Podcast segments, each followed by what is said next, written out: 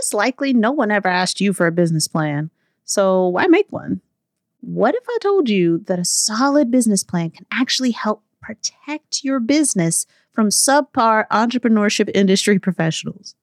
Well, that's what we're exploring today. So let's get into it. Hello and welcome. You're listening to the Defiant Business Podcast, and I'm your host, Ruthie Bowles, founder of Defy the Status Quo, a branding and marketing consultancy.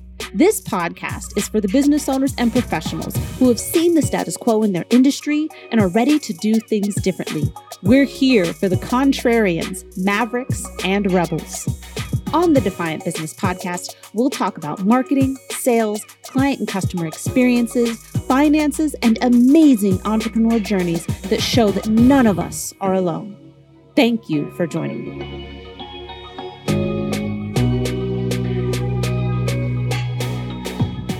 Hey there, this is Ruthie, and welcome back to another episode of the Defiant Business Podcast.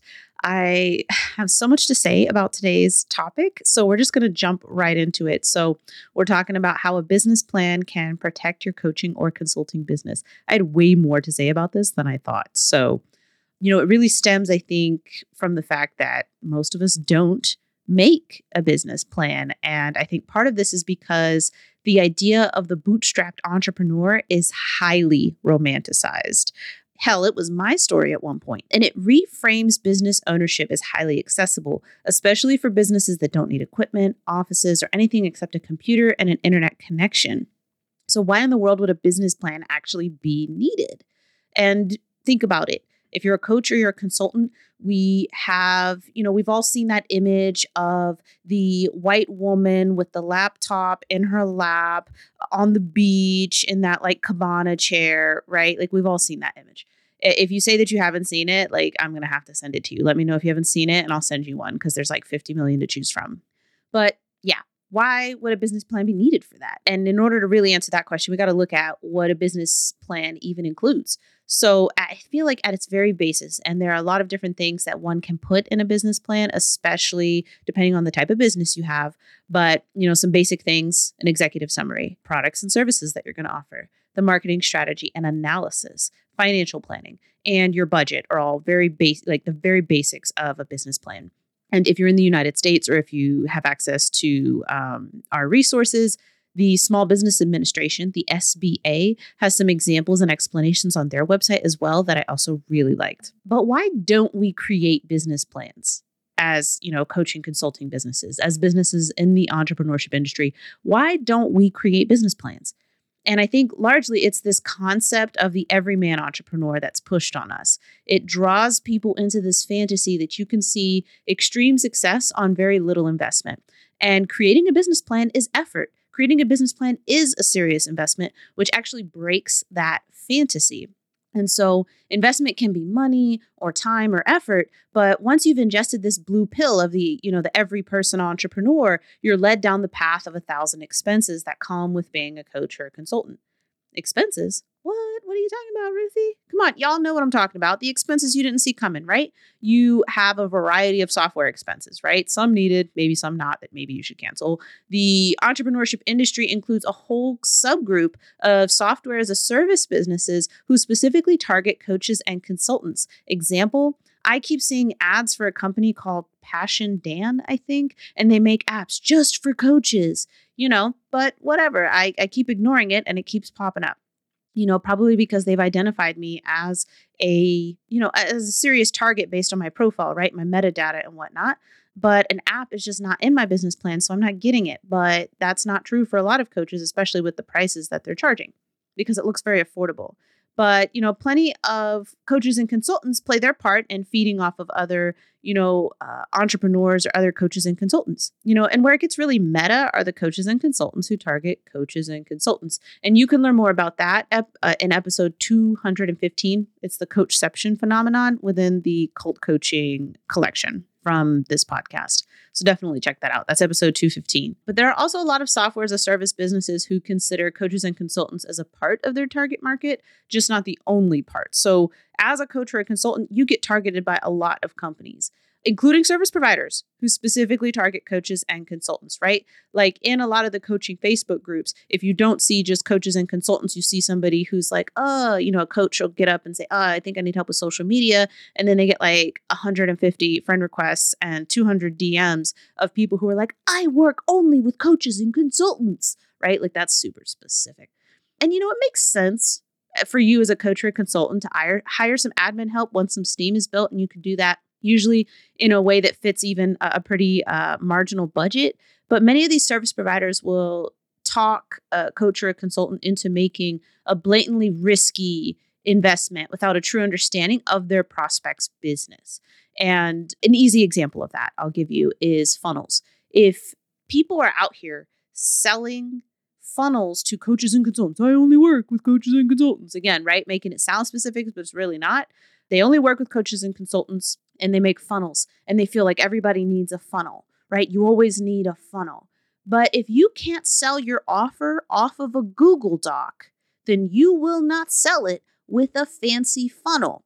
So, uh, a business friend of mine, Jorge Vasquez, he's he's very awesome uh, business coach and service provider, and he said something to the equivalent of, "I'm just not an exact quote, but this is the sentiment that I extracted from it." He said, Shit is still shit, even if you put rainbow sprinkles on it, except now it's just colorful, right? So if you can't sell your offer off of a Google Doc, if I can't read what you've written on a Google Doc and be like, holy crap, yeah, I absolutely need this, then you putting it into a fancy funnel is not also going to sell for you. And that's what happens when people sell funnels to businesses that just aren't ready.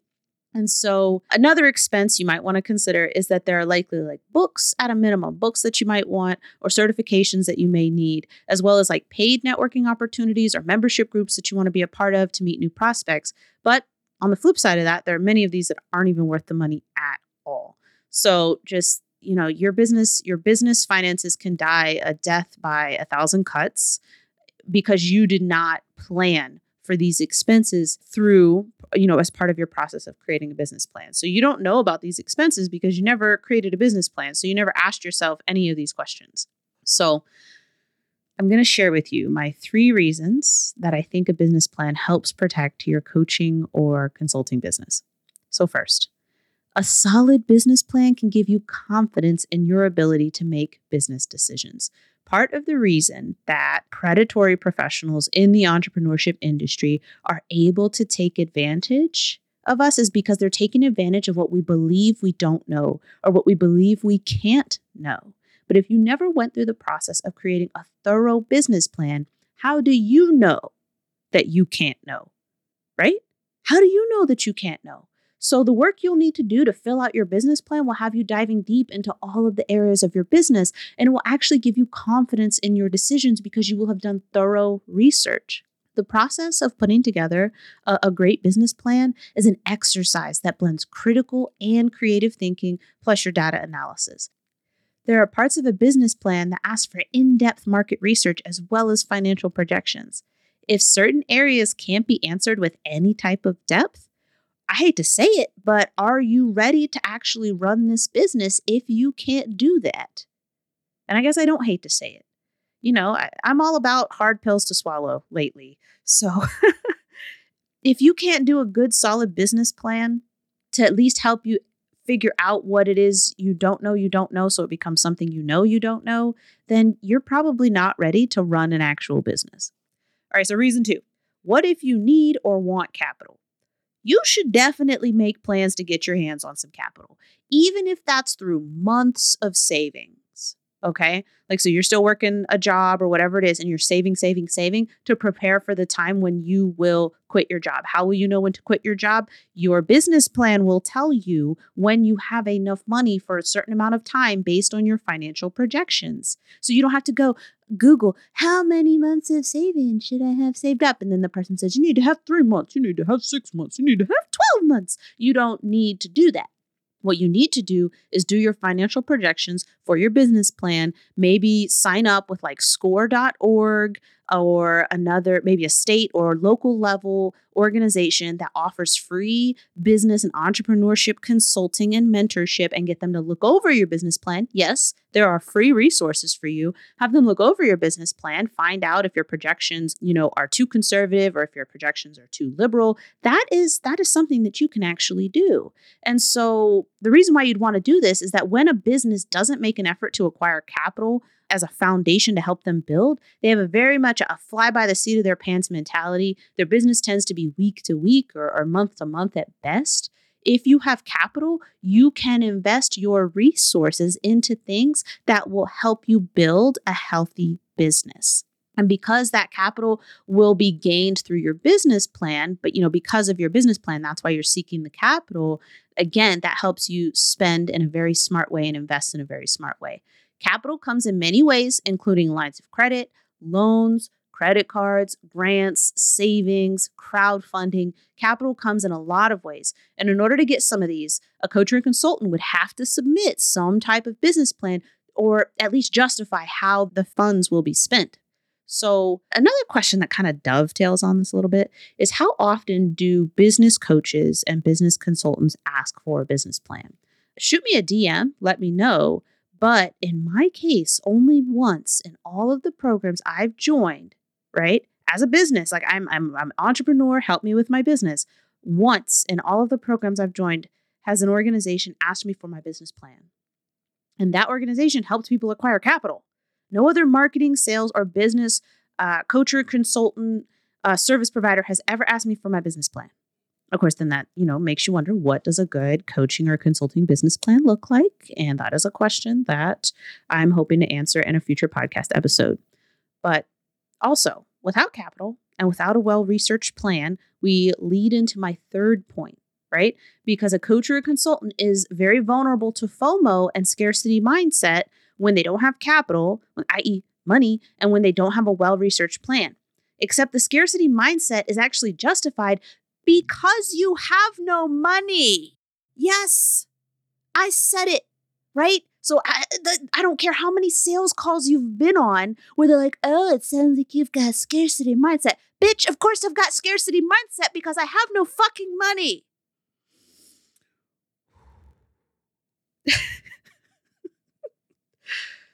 so when you have no capital, no savings, and you have no plan, you are vulnerable to being jerked around. You're vulnerable to manipulation because you've got nothing in your brain about it. So, other people, it leaves room for other people to put stuff in your mind, right? Because you don't have something there. You're uncertain. And so you are vulnerable to the entrepreneurship industry's predatory practices. And you want to learn about more about entrepreneurship industry, check out episode 225 to learn more about the entrepreneurship industry, right? And then episode 227 talks about how entrepreneurship has been marketed to become a socially attractive identity. That one's also really important.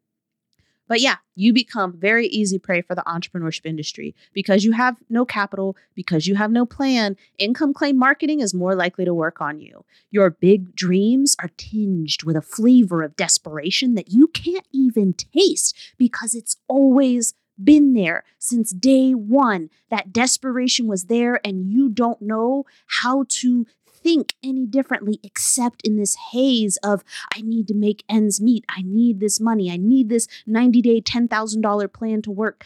You don't know what it feels like to not be there because you've always been there.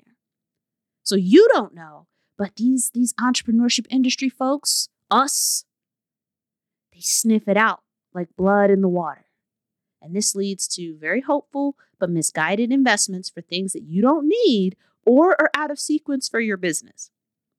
Instead of treating your business funds like a sacred, energetic resource, which they are, you spend recklessly. You fall prey to the fallacies inherent in the every person entrepreneur belief that you must behave as if you've already achieved your goals. And for entrepreneurship industry people, that means they want you to spend as if you've already achieved your goals. Are you with me? Are you with me? They want you to spend as if you've already achieved your goals. However, what is needed at various stages of a business, it's all different. If I spend my time trying to behave like a billion dollar business, I will likely pass on the opportunities needed to get me to my first million, my first 10 million, my first 500 million, my first 750 million. Business growth is cumulative. And let's get woo for a second because the entrepreneurship industry got woo first when they did this whole, you know, you gotta bring future you into your present, right? Because this is some weird perversion of the law of attraction. The idea is that if you behave, and of course, remember, the entrepreneurship industry is if you spend. But the idea is that if you behave as if you've already achieved your goals, you will manifest the future into the present. But depending on how grand your goals are, depending on your starting point, it may take time for the machinations of the universe to twist and turn to attract what it is you're manifesting. You have to be open minded to receive the blessings that come from law of attraction because they come often, they come in ways you wouldn't expect. They come in ways you wouldn't expect. And if you approach this idea that you know exactly what your ideal future looks like and how it will come to you, you're going to miss it. Or you're going to spend all of your money before you can make good on, you know, what divinity, the consciousness, God, whatever, it, you're you're going to spend all your money before you can make good on those blessings. So, you know, sure, behave behave as if you've achieved your goals, but don't forget to live mindfully and be a good steward of the resources you already have. And one of the best ways that you can do that is through creating a thorough business plan and having mentors look it over, people you trust look it over. Tell them to ask you questions. Tell them to to rip it apart. Tell them to, tell them to let you know what you think is good, but tell them tell them to tell you where it's weak. Ask them to share their business plan. But this is one of the best things you can do because and of course, I did not look up the number, but we have an episode on maximizing your creativity. Check out that episode because when one of the the first part of the creative process is information. You gather information. That's your preparation phase, right? And then you go into incubation, where your unconscious mind collapses and expands the possibilities and potentialities that exist, which then allows you to move into the aha phase where you're like, I, have got it. I know, I know. And it just comes to you out of nowhere. And then you move into that execution, implementation, manifestation phase, which is phase four. Your business plan sets you up to do this because you're going to be looking at things and answering questions that you hadn't asked yourself before. So that's all I've got for you today. I know it was a big one. I know it was kind of heavy, but we actually made it under time, which I'm like super surprised about. Thank you so much for joining me today, and I look forward to seeing you next time. Hey, I know our episodes have been a bit heavy these last few weeks, so I can accept that maybe I've caused more questions than I've answered. I'd like to invite you to use our new message system to leave us any questions you'd like me to answer in future episodes here on the podcast. The link is in the show notes and it's super easy to do. No downloads needed, just a microphone. So send me your questions and you may hear it addressed in an upcoming podcast episode.